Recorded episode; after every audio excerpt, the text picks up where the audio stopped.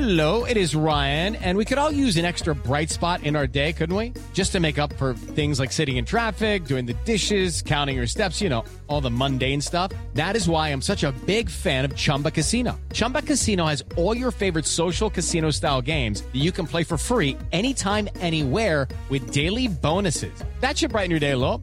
Actually, a lot. So sign up now at chumbacasino.com. That's chumbacasino.com. No purchase necessary. VGW Group. Void were prohibited by law. See terms and conditions. 18 plus.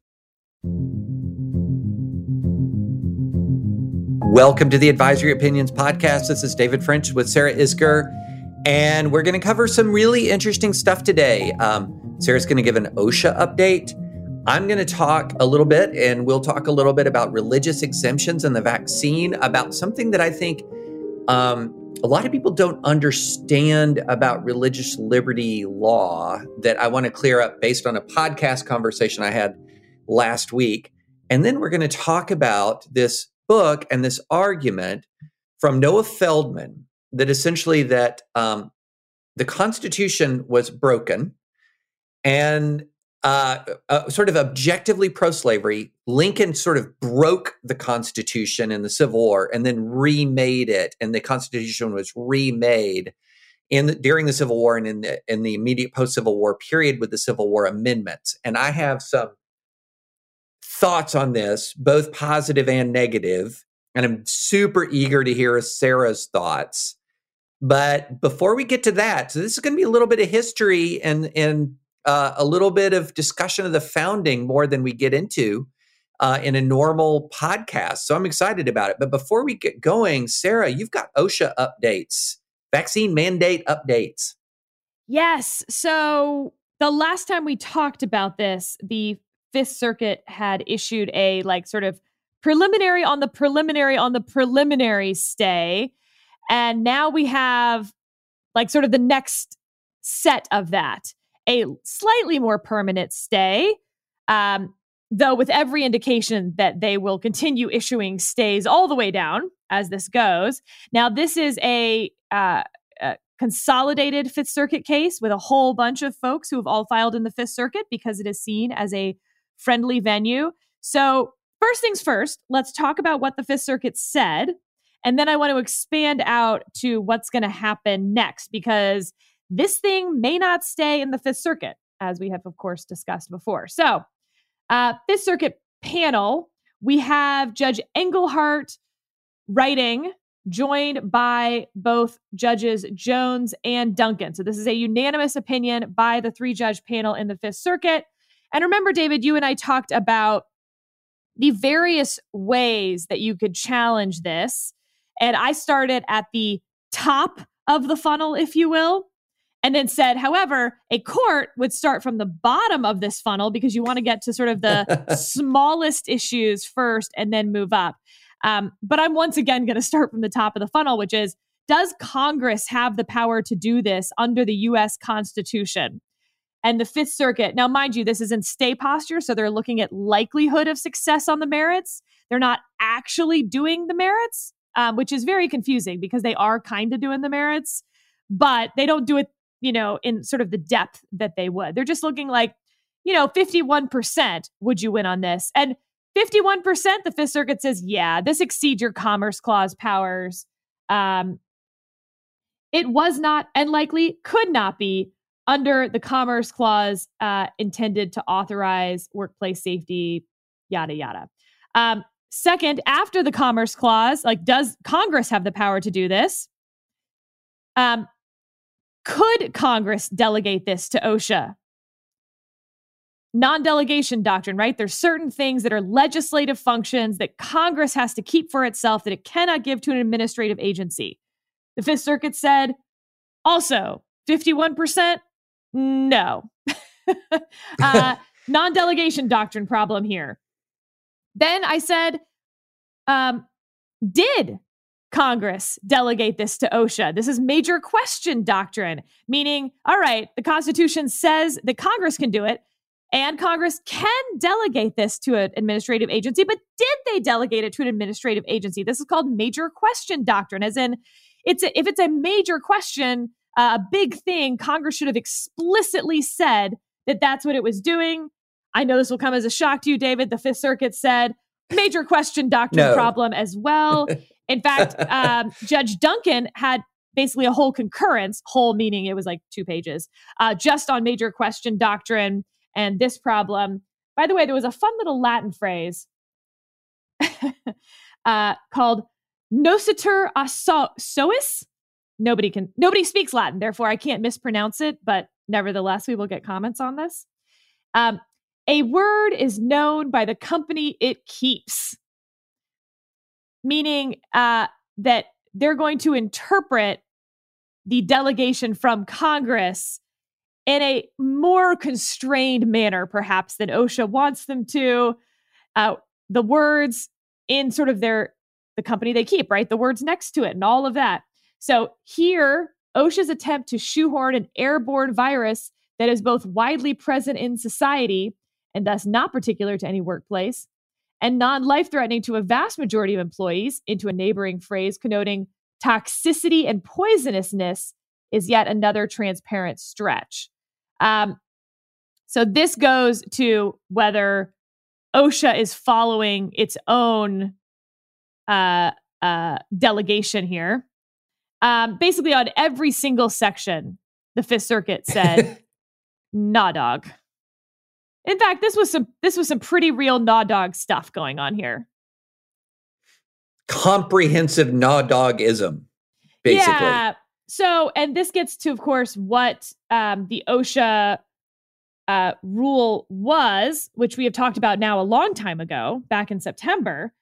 Um, okay, so first, David, the Fifth Circuit found that it was both over and under inclusive what the vaccine mandate itself was. Over inclusive, meaning it includes, you know, two thirds of American workplaces, regardless of um, you know what's going on at those workplaces whether there is someone with covid at those workplaces as opposed to for instance um, lead paint or something that is a toxicity where it's like if you have lead paint present you need to remove that lead paint right now they can't do that with covid but they also said it's under inclusive if this is a grave danger to the workplace which we'll talk about later then how come employees, uh, sorry, employers with 98 employees aren't covered by this?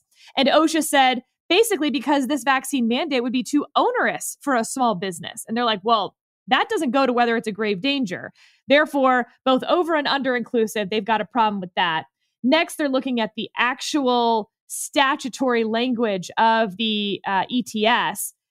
Uh, and it needs to address, quote, substances or agents determined to be toxic or physically harmful, or, quote, new hazards. They find that COVID, again, 51%, likely doesn't fit into any of those categories. Not toxic, not physically harmful, not a new hazard, which is interesting. Not physically harmful.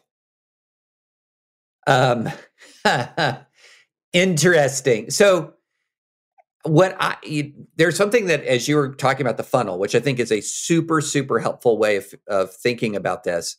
There's something that on the top of the funnel I want to address. And that okay, is then we'll this. get back to our, our ETS standards. Okay, you address Yeah, the top of the funnel. But uh, yeah, so the top of the funnel, because I think there, for those people who've been listening faithfully to advisory opinions, and we know that you have been listeners, you're very familiar with this case called Jacobson versus Massachusetts, which is this 1905 case where the Supreme Court of the United States said, yep, you can mandate the smallpox vaccine. And so you might be saying, wait a minute, how could you say that Congress can't mandate a vaccine if the Supreme Court said in 1905 the state can? Well, the state has the police power. So the state and the and Congress have different kinds of power. And one thing that's always important to remember, and this is something that became so important during the pandemic as we were looking at all these pandemic regulations, is this you look at state sovereignty, it's different from federal sovereignty. Think think of the police power like this. The state has all of the power that a sovereign has, except for except for that power that is withheld from it by its constitution or by federal law. The federal government has no power except that which is granted to it by the Constitution in the enumerated under the enumerated powers doctrine. So unless you can look at something in the Constitution that grants Congress the power to enact a particular law, Congress doesn't have that power in theory. And that's why, you know, Sarah was talking about the Commerce Clause, the logical place if you're talking about OSHA, the justification for OSHA, occupational occupational safety and health, is the Commerce Clause. And does the Commerce Clause grant Congress the authority? That's a different question than the Jacobson versus Massachusetts question, which is does a state which is which possesses the police power have the ability to order a vaccine mandate? Okay, that was my no, miniature indeed, pause. So the Fifth Circuit takes that on really directly, in fact, citing Jacobson v. Massachusetts.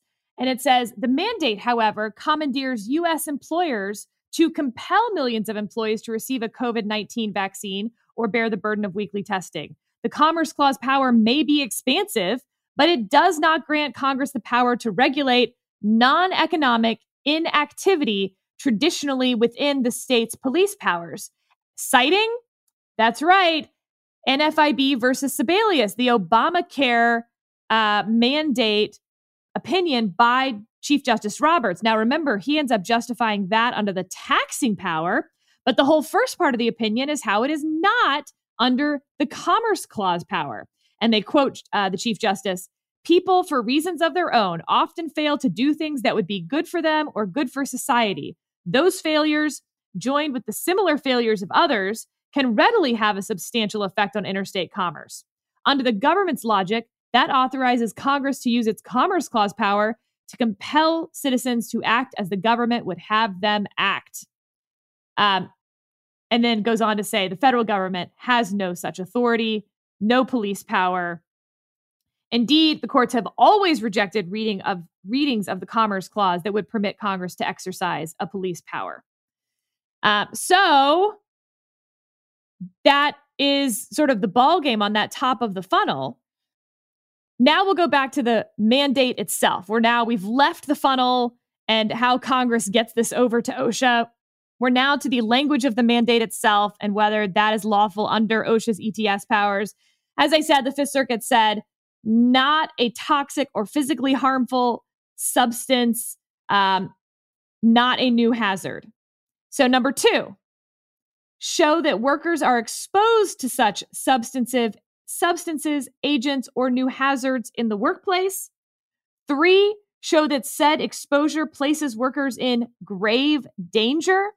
And four, be necessary to alleviate employees' exposure to gravely dangerous hazards in the workplace.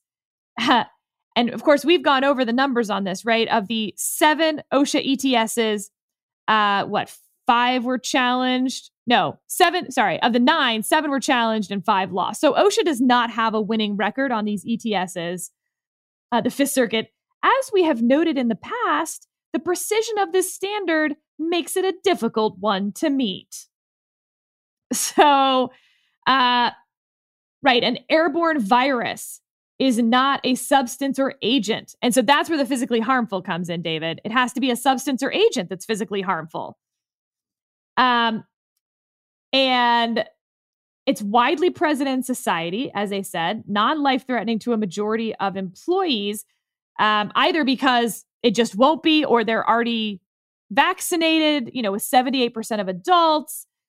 Um, any argument OSHA may make that COVID 19 is a new hazard would directly contradict OSHA's prior representation to the DC Circuit that there can be no dispute that COVID 19 is a recognized hazard wah, wah, wah with your previous arguments. I don't know that those two are as um, orthogonal to one another as the Fifth Circuit makes it out. Something can both be recognized and new, in my opinion. But I do see the, as this goes on, at what point is COVID 19 no longer a new hazard? Yeah, you know, my issue with the OSHA regulation is top and middle funnel. So the top funnel, the commerce clause aspect of this, that is something that I'm very, I'm deeply skeptical of the Commerce Clause reaching this far, but I've been deeply skeptical about how far the Commerce Clause reaches into OSHA for a long time. Like the the OSHA, OSHA regulations are extraordinarily intricate and intrusive and complicated and um, universal, and they have been for a really long time. And I'm I've long thought that the Commerce Clause has been stretched beyond recognition. So I've I'm I'm very concerned about the Commerce Clause aspect of this. And then you go to middle funnel, middle funnel, where well, wait a minute, what about the delegation here? What about the Administrative Procedure Act? How much can you actually do without notice and comment rulemaking? I really have a problem with the amount of administrative law that's being promulgated without notice and comment through memoranda, through emergency rules and regulations, uh, incredibly intrusive and incredibly um, complex regulations that are and consequential regulations and and changes of law that are not going through normal process. And this has been something that's been going on for years now. So that sort of middle funnel.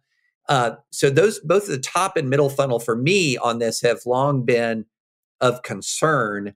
But that that top funnel with OSHA in general has been, long been a concern for me. So uh, I'm I've I've always for ever since I was a young lad in law school, I was looking at Commerce Clause jurisprudence and saying, "Come again? It's that broad, really?"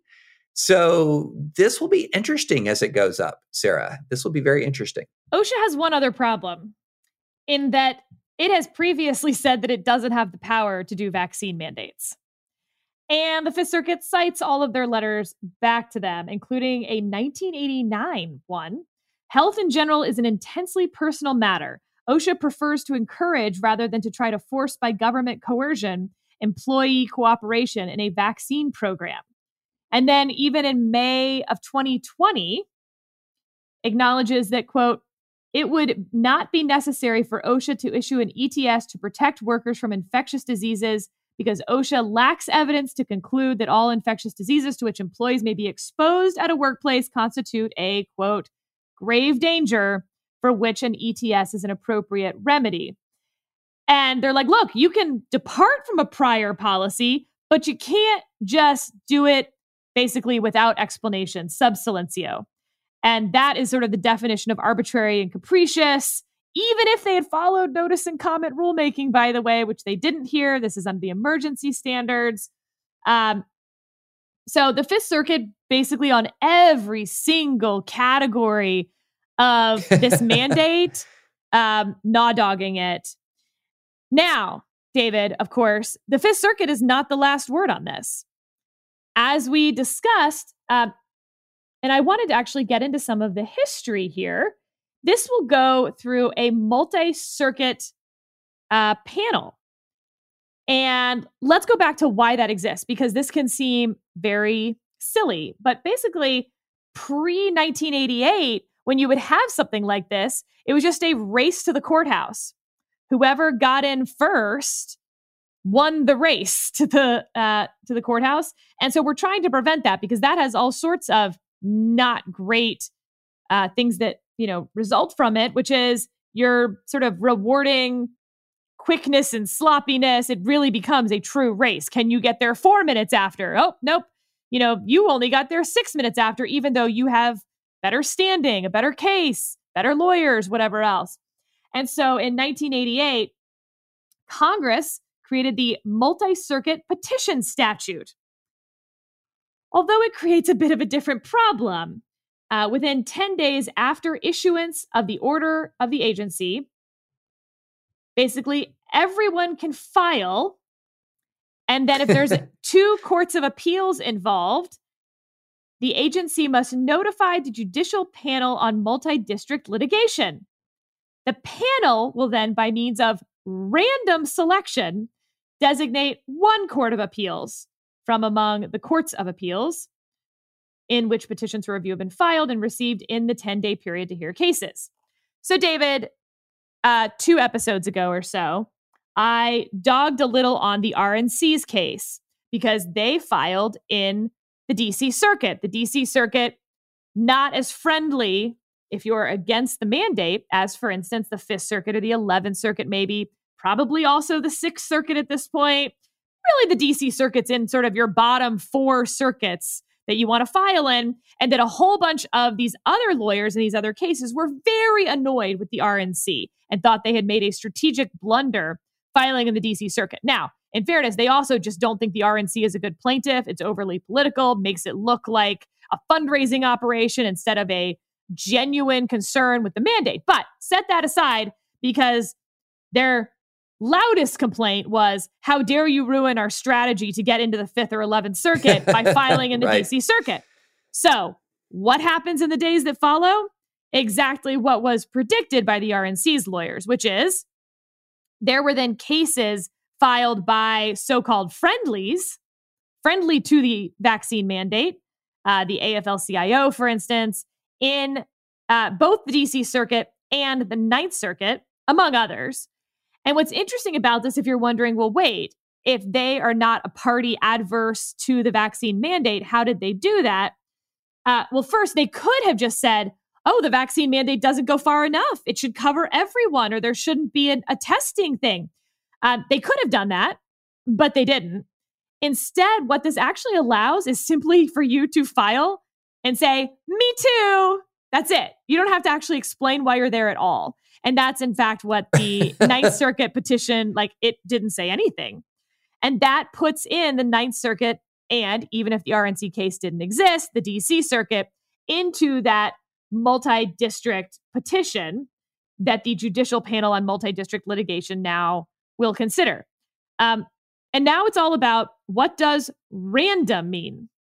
And uh, well, we're about to find out. Now, before they announce which circuit court will have it, that's where the Fifth Circuit or any other circuit can act as if they are that that circuit that has it because of sort of the emergency nature of it, et cetera, et cetera. So the Fifth Circuit doing what the Fifth Circuit does. But in a few days here, we're going to find out which circuit will actually have these for good.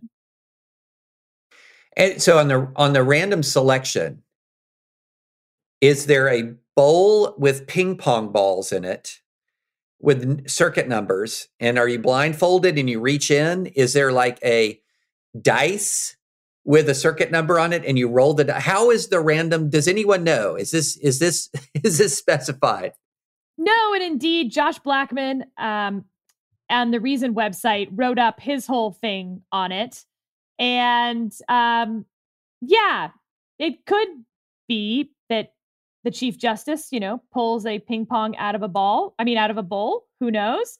Uh, so 28 USC 2112A3 is what says it will be random. Course, yes, yes. yes I, I, mean, we've memorized that. Uh, the clerk of the panel shall randomly select a circuit court of appeals from a drum containing an entry for each circuit wherein a constituent petition for review is pending. Multiple petitions for review pending in a single circuit shall be allotted only a single entry in the drum. A designated deputy other than the random selector shall witness the random selection. No joke. It's ping pong balls in a drum, y'all. it's amazing. That's fantastic. Well, Sarah, that is so that's where we are on the OSHA vaccine mandate. Now, there were 10 states that filed a lawsuit um, this past week on the CMS mandate, which is a different mandate, which is that CMS is the Center for Medicare and Medicaid Services. And it, this is the healthcare worker vaccine mandate that is tied to Medicare, Medicaid funding. And that's a different beast in and of itself. And so, that one has, I think, much more is much stronger than the OSHA mandate. If you're tying it directly to funding of Medicare, Medicaid, you're going to have more capability there, I think, to a- attach a condition to that funding. Um, but we'll be keeping an eye on that as well. Um, so, one more thing before we leave vaccines. So this week, or was it, gosh, no, last week, because this is Monday, last week, my days are blurring together, Sarah. Last week, I did an interview, a podcast with the uh, editor of Mediaite, the, the editor in chief of Mediaite. And it was about vaccines and lots of different topics. And out of that, he asked me about religious exemptions to vaccines. And we actually had a pretty helpful conversation about it um, that I think would be that I wanted to relay some of what was said to this audience because he was asking me about the sort of flood of religious exemption requests. And I said something that kind of one half of it got picked up in in on Twitter and the other half did not. So I get to do all of it. Here was the half that got sort of picked up on Twitter is that I was saying that there is not a significant strain of American religion, whether it is the Catholic Church or the Southern Baptist Convention or the Episcopal Church or the Presbyterian Church I'm a part of, that has in place a formal doctrine prohibiting or um, re- asking its parishioners and its members and its congregants not to take the vaccine. There is not a traditional anti vaccine theology, either of this vaccine or other vaccines that exist in mainstream American Christianity. It's just not there. And in fact, prior to the, the COVID vaccine, even you know conservative evangelicals were often quite dismissive of the anti-vax movement that they were seeing and, and sort of ascribing to the far far left. So there has not been a traditional religious justification founded in the theology and and practice of major american strands of christianity that justifies a va- vaccine exemption that was part one. And there's like, David French says there's no religious basis for the vaccine mandate. Okay. But there's a lot of Christians of all strands who are now objecting to the COVID 19 vaccine, even though their church, they, their church does not provide them for the basis for the objection. Now, they might say, well, this verse or that verse or etc. But what they're doing is essentially saying, my own interpretation of our religious beliefs leads me to object to the vaccine quite sincerely. And one of the points that I wanted to make in that was when you're talking about there's two arguments. If you're if you're talking about theology, like you and another person from your church are talking about religion and the vaccine, you might be correct in saying our church does not prohibit you from taking the vaccine. But a court doesn't care. The court isn't saying, well, you're the good Baptist and you're the bad Baptist, or you're the good Catholic and you're the bad Catholic, or we're not going to grant you the protection of the free exercise clause because your church, you're defying your church. That is not what they do. That is what they essentially do is say, wait, is this a sincerely held religious belief? And they don't question the validity of your reasoning, of your religious reasoning. And you wouldn't want the court to do that anyway. Is it the court's job to determine who's a good Catholic, who's a bad Catholic? No. A good Baptist, a bad Baptist? No. So they're just going to ask, is this a sincerely held religious belief? They're going to take a light touch on that. And then is this a substantial a substantial burden on that? But that doesn't end it then you get into the actual test that's going to be applied. Is there a compelling governmental interest? Is this least restrictive means, et cetera, et cetera? So, one thing that I wanted to clear up is you can say at the same time this the Presbyterian Church of America, my church, does not, as a matter of formal teaching, prohibit you from taking the COVID 19 vaccine. And that doesn't matter one bit in federal court if you're a Presbyterian saying, my religious beliefs say that I shouldn't take the COVID 19 vaccine. So I wanted to clear that up because there's a difference between a religious argument and a legal argument. And the legal argument is not designed to settle the religious argument.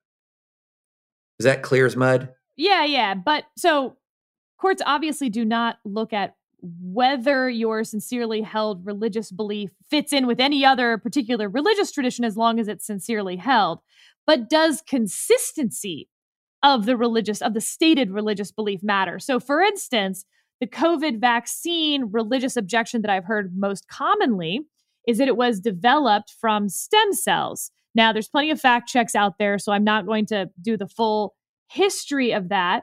Um, except like this does sort of come from uh, stem cell lines that were originally derived from fetal tissue back in the 70s and 80s have been immortalized and retained, and they are used. And yes, that it appears was part of the COVID vaccine um, uh, process, but it is also was also part of the process for Tylenol. So, will the court ask, okay, if that is your objection to the COVID uh, vaccine, have you ever taken Tylenol? Well, so does consistency factor into whether it is sincerely held? You know, the the inquiry into whether it's sincerely held is really, as I said, light. so to sit there and say, okay, uh, and it's not just Tylenol; it's a bunch of medications. Oh, tons. And it's a ton. Yeah, just a ton of very commonly used medications. I mean, there there was, you know, there's been lists flying around that say, oh, so you must not be taking. And the answer to that is in court, if I'm their attorney, if I'm wearing the attorney hat, is your honor, in all honesty, my client didn't know until this litigation that these cell lines were used for Tylenol, and they're going to react accordingly. And so that there's a very easy sort of way around this. And so what you're it's going to be very, very, very, very, very rare that you would see a court say, I this is just not sincere. This is not a sincerely held religious belief. This is not, you would almost have to have a document saying, I'm going to make up a fake religious claim.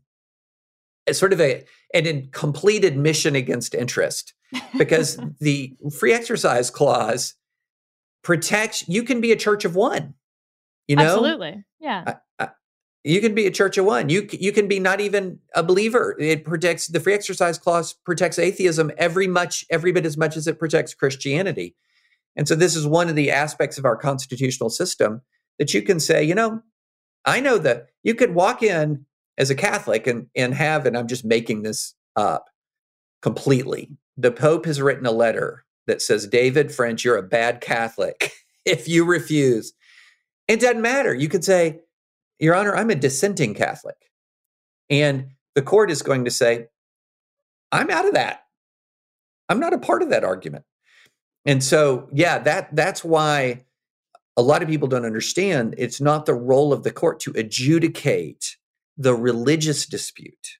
What it adjudicates is this is the uh, clash between your religious belief and the state legal requirements. That's what it adjudicates.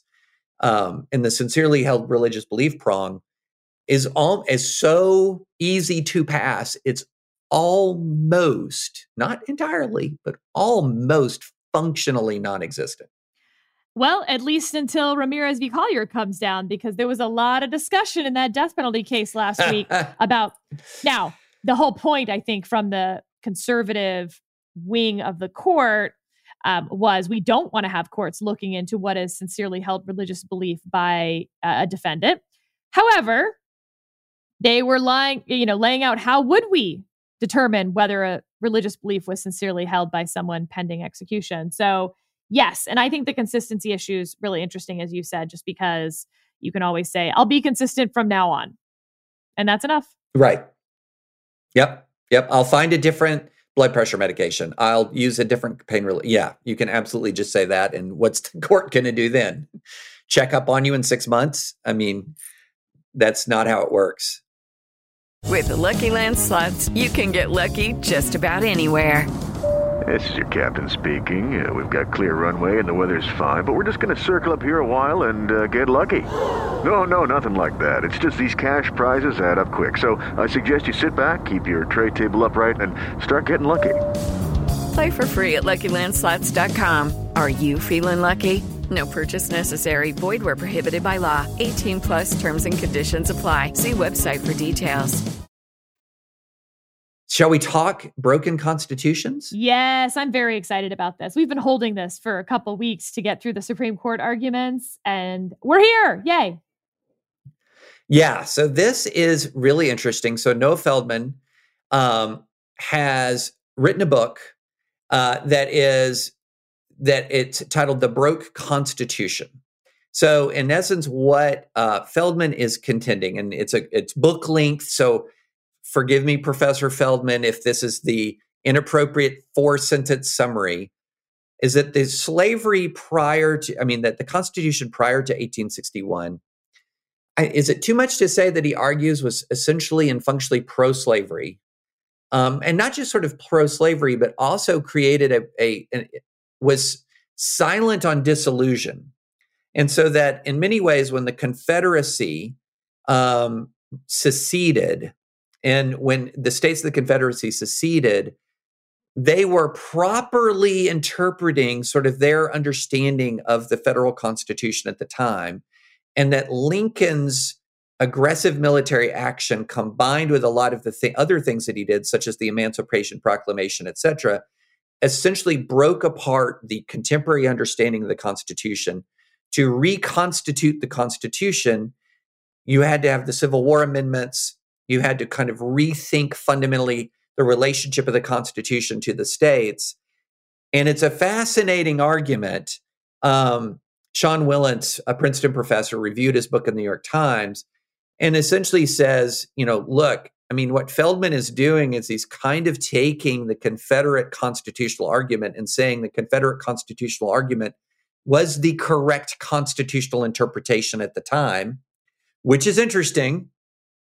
And then it took this you know, and, and then also sort of takes that um, narrative that exists within the South of Lincoln as the oppressor, Lincoln as the extra constitutional sort of warlord, and adopts that as well to say essentially what Lincoln did was took took a flawed constitution, shattered it through military and executive action, and then that had to be put back together again immediately after the Civil War in a fundamentally different way. Is that a fair description, do you think, Sarah? I do. Yeah, I do think it's fair.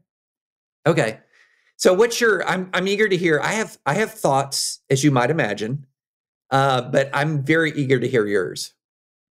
So I attended a one week, you know, fellowship program where this was basically the thesis uh, setting aside some of the Lincoln part, actually, which I find really interesting and highly persuasive.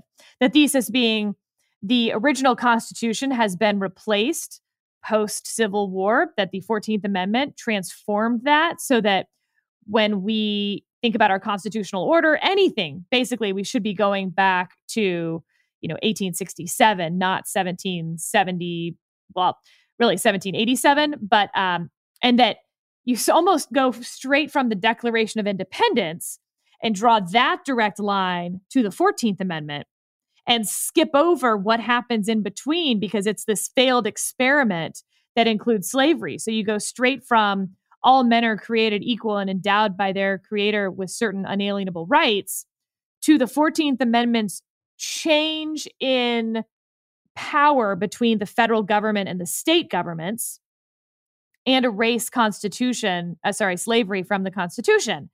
Um, now, some things that I find really interesting about this. One, it's a very hopeful reading of American history, and I like that. So, just to read mm. the hmm. end. You of, mean the Feldman reading? I think all yeah, the, the reading that the 14th Amendment is where you start with the current American constitutional system. Um, you know, whether you want to draw that direct line from the Declaration of Independence or not. I mean, I think Feldman does actually, but um, that the experiment of the initial US Constitution with slavery was failed and was ended. As he ends his uh, uh, op ed that he wrote in the New York Times about this, persistent inequality still afflicts the United States, including inequality before the law of the kind the moral constitution prohibits. The reality is that Lincoln's moral constitution, like all constitutions, is not an endpoint, but a vow of continuing effort. Through that constitution, we define our national project and strive to achieve it, even if we never fully succeed. If I had a um, a constitutional theory, it would be summed up in that paragraph pretty well, uh, because I I do think that's a very hopeful, ongoing experiment way of seeing United States history. Uh, some other points, though. The Lincoln as authoritarian usurper, I don't think is wrong. There's no question that Lincoln violated the uh, 1787 Constitution repeatedly, flagrantly. And he did so saying, This is an emergency. This has to be done to preserve the Union. It is the only choice. All things, by the way, that actual dictators and authoritarians say. Lincoln happened to be right in history's eyes, but I would be deeply concerned if I were living through that era um, that that wasn't the case. You know that sort of emergency powers are to be disfavored in any self government. Um, and so I think that there is that side that we have to be very grateful that it was Abraham Lincoln who exercised this power. It would be terrifying in anyone else. That that sound you heard as you were talking about Lincoln in that way was the keyboards clicking of our commenters lighting up the discussion of the American Civil War. But look, I, here, so there's two things. One is let, let me let me go Civil War related first, and th- th- th- this is going to get kind of nerdy. This is going to get nerdy on law of armed conflict, and so bear with me for a second. Okay, so Lincoln had this interesting dilemma, which was this. The Confederacy he refused to recognize as a belligerent power. In other words, by recognizing the Confederacy as a belligerent power, the way you would recognize, say, if the United States was at war with France or with Brit- uh, with Great Britain, to recognize the Confederacy in that way was to recognize the Confederacy, right? And also to say that there was a valid dissolution of the ratification of the Constitution, which the Constitution does not provide for dissolution. Therefore, if you recognize them, it's already been dissolved. Right. So, on the one hand, you couldn't formally recognize the Confederacy as a belligerent power in the same way that you would do this, because for all the reasons you just said, you're not recognizing, you don't, it doesn't, the Confederacy in the mind of Abraham Lincoln is not an entity that exists. This is not an entity that exists. So, at the same time, however, in many ways, the war functionally was conducted as if the Confederacy was a belligerent power. So, in other words, the way in which the Union and the Confederacy fought each other was very much in keeping with the way, say, Britain and France would have fought each other. The rules, the formalities, the customs, not entirely, historians who are listening to this AO podcast, not entirely, but in many functional ways, that was the case. So, for example, when you're looking at the Emancipation Proclamation, the Emancipation Proclamation was very much in keeping with the way that a belligerent power would commandeer the laws of the uh, of another power and in the course of an occupation of a military occupation. We're running the place now. Our word is law. And that would be very consistent with if france and you know uh, britain invaded normandy and was running normandy and they say our word is law at this point. And so that's what uh, say for example in the emancipation Pro- proclamation essentially what you're doing is you're saying the function of it was we have occupied the territory of an opposing power and we are now imposing our law on this opposing power which as a matter of law there was no occupation going on at all. This was the states say tennessee or alabama or mississippi were never outside of the constitution and their constitutional rights were never forfeit because they never left but they did leave. And so that was part of what was happening. And so you had this sort of legal fiction that was they've never left the constitution still applies etc that was substituted for a reality on the ground of this is a hostile belligerent power i'm going to treat it that way in fact. Not if not in in in the way not not verbally not rhetorically but in fact we're going to treat it that way. And that's responsible for you know one of the reasons why you actually saw the confederacy you know for example militarily occupied you had the states readmitted to the union. How could they be readmitted if they never left? You know so you had a lot of this going on that was a product of the ambiguity of a we're not going to recognize the confederacy but b as a matter of fact there's a giant army that we're fighting represented that is the the military arm of a government that we are fighting. And so a lot of what you saw in the civil war was the tension between these two concepts playing itself out in real time. So that's that's number 1 number 2 the one thing that i would say on the constitution as originally formed you know as originally created and a lot of people say the original constitution was pro slavery and other people say they counter no it was permissive of slavery and that's a separate thing. I i kind of tend to think that's a little bit more semantics but i will say this. I will say that the constitution by being permissive permissive of slavery while still articulating even though the bill of rights only applied to the to the federal government initially and not the states by being permissive of slavery, but at the same time articulating a Bill of Rights, was morally in tension with itself. It wasn't explicitly in tension with itself because the Bill of Rights, again, only constrained the states.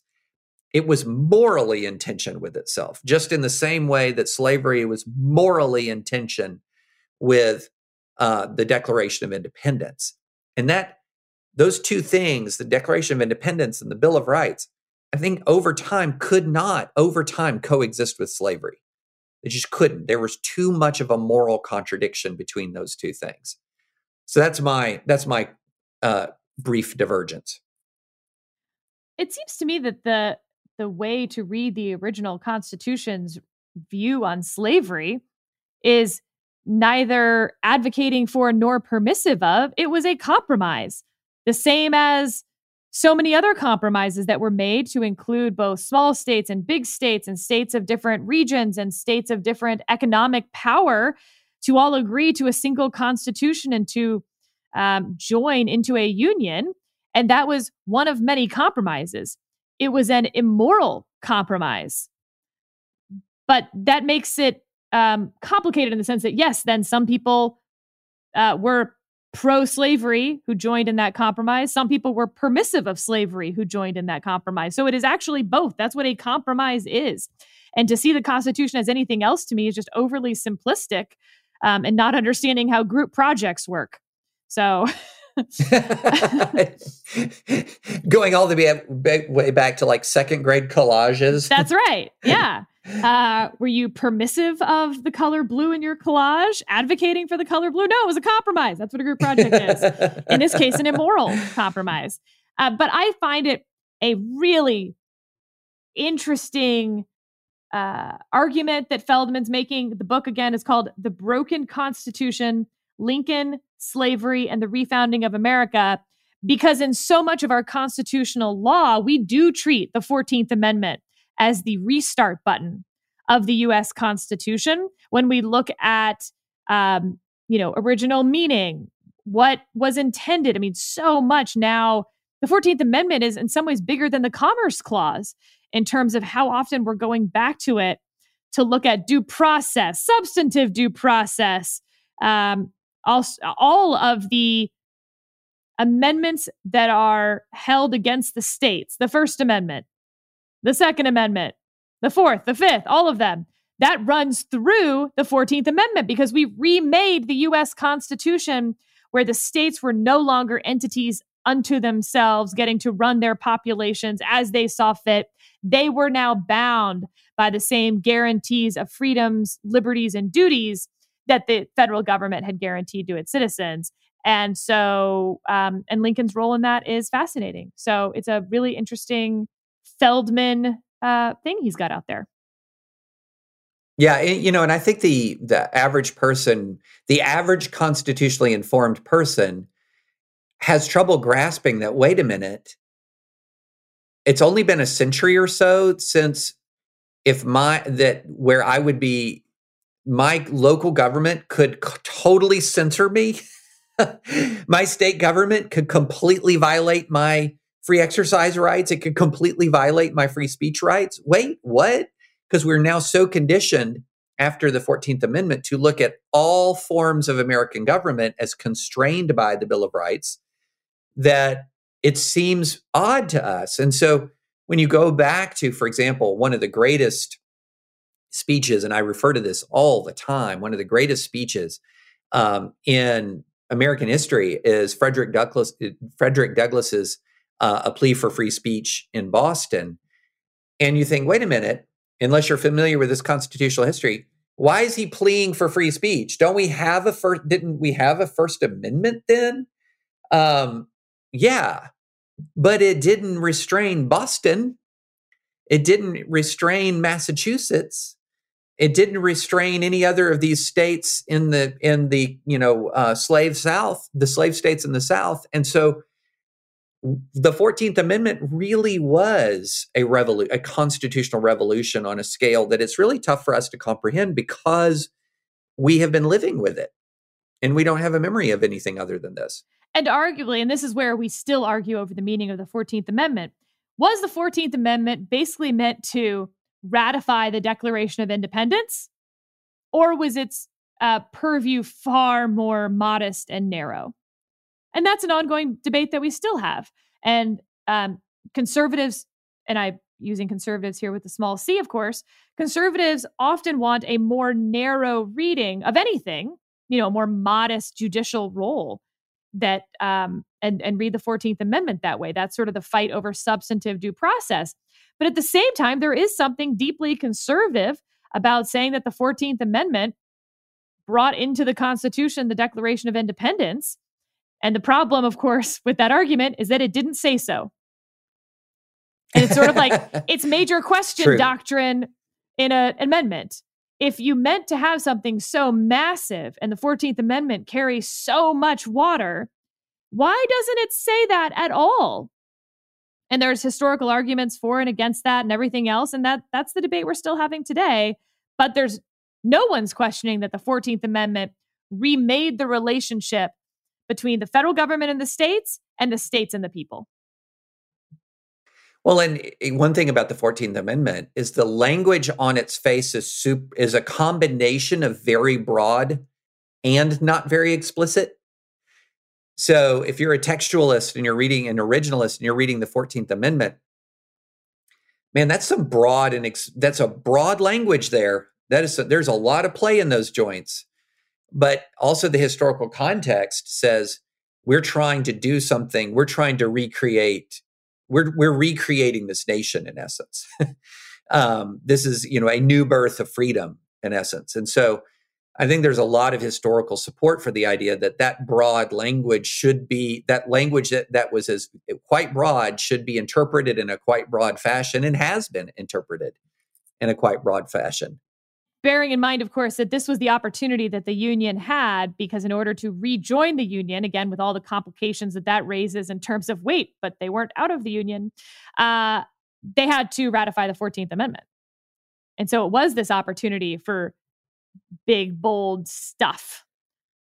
Yeah, absolutely. Absolutely. So we're a little short on time. So can I use a couple of minutes with a book recommendation? Sure. All right. So this is not a brand new book. Um, one thing I do every now and then when I'm between books is I will go to the Amazon military history bestsellers list and just see what's on there that I haven't read yet. And so there was this book called A World Undone The Story of the Great War, 1914 to 1918, by G.J. Meyer. And I think it was written in like 06. And I was a little mad at myself because I hadn't read it before. Yeah, it was, came out May 30th, 2006. And I thought I vacuumed up every new one volume history of World War One, and I hadn't read this one yet, and it was like number two on Amazon right now in 2021. And I so highly recommend this book. I so highly recommend this book for two reasons. One, if you are interested in the First World War, and you should be, because there's a lot of there's a lot of good arguments that that World War One is the war that sort of broke the world in a lot of ways um, you should be interested in it just on its own terms. But second, the first part of the book is probably the most compelling explanation for how it started that I've ever read and how much staggering incompetence there was and confusion and bad mistakes and misreading of signals and it, it's really absolutely heartbreaking when you know what follows to read this this account. And i'm just you know i've this been beating this drum for a long time that we often in our view of what's happening in the world today right now in our view of history we attribute to plan and and um, intention what is often actually the product of accident and incompetence. And my goodness, the start of World War One is an example of that. So it's called A World Undone by G.J. Meyer. Um, it's written in 06, but I highly recommend. Super readable. You won't regret it. And on Thursday, we're going to dive into the insular cases. So if you've ever wondered what the insular cases are, that's going to be our first question with a special guest. And David, and we I have one more. everyone. Oh yeah, we have one more big thing to talk about. And what is that? The music. Yes. Okay. Go, Sarah. So many of you did not like the change in our introductory music that was made now uh, many months ago. There was a revolt against producer Caleb. Producer Caleb has informed us that the time has come again. So, for those members of the dispatch, hop into the comments section on advisory opinions on the dispatch website and tell us have you grown to love the new music or do you still hate both the music and producer Caleb? because he is in music shopping mode. Or if you've not subscribed to the dispatch, the, and I know there are many of you who listen who've not yet subscribed to the dispatch, subscribe now so that we can afford my dream music, the opening guitar riff of Sweet Child O' Mine. Right. We're not going to use the money for that, folks. Just we're not going to. Uh, but we would, but if you want to well- weigh in, you can become a member just this month for the purpose of weighing in on the AO theme music for the flagship podcast. This is pretty important stuff. Uh, and of course, regardless, we appreciate all of you and appreciate you listening, bad music or not. Absolutely. Absolutely. Uh, and so we will be back and talking to you on Thursday. And as always, please go rate us on Apple Podcasts. Please go subscribe on Apple Podcasts and get ready to learn more than you ever wanted to know about the insular cases. And I'm going to be learning right there along with you. So we will talk to you again on Thursday.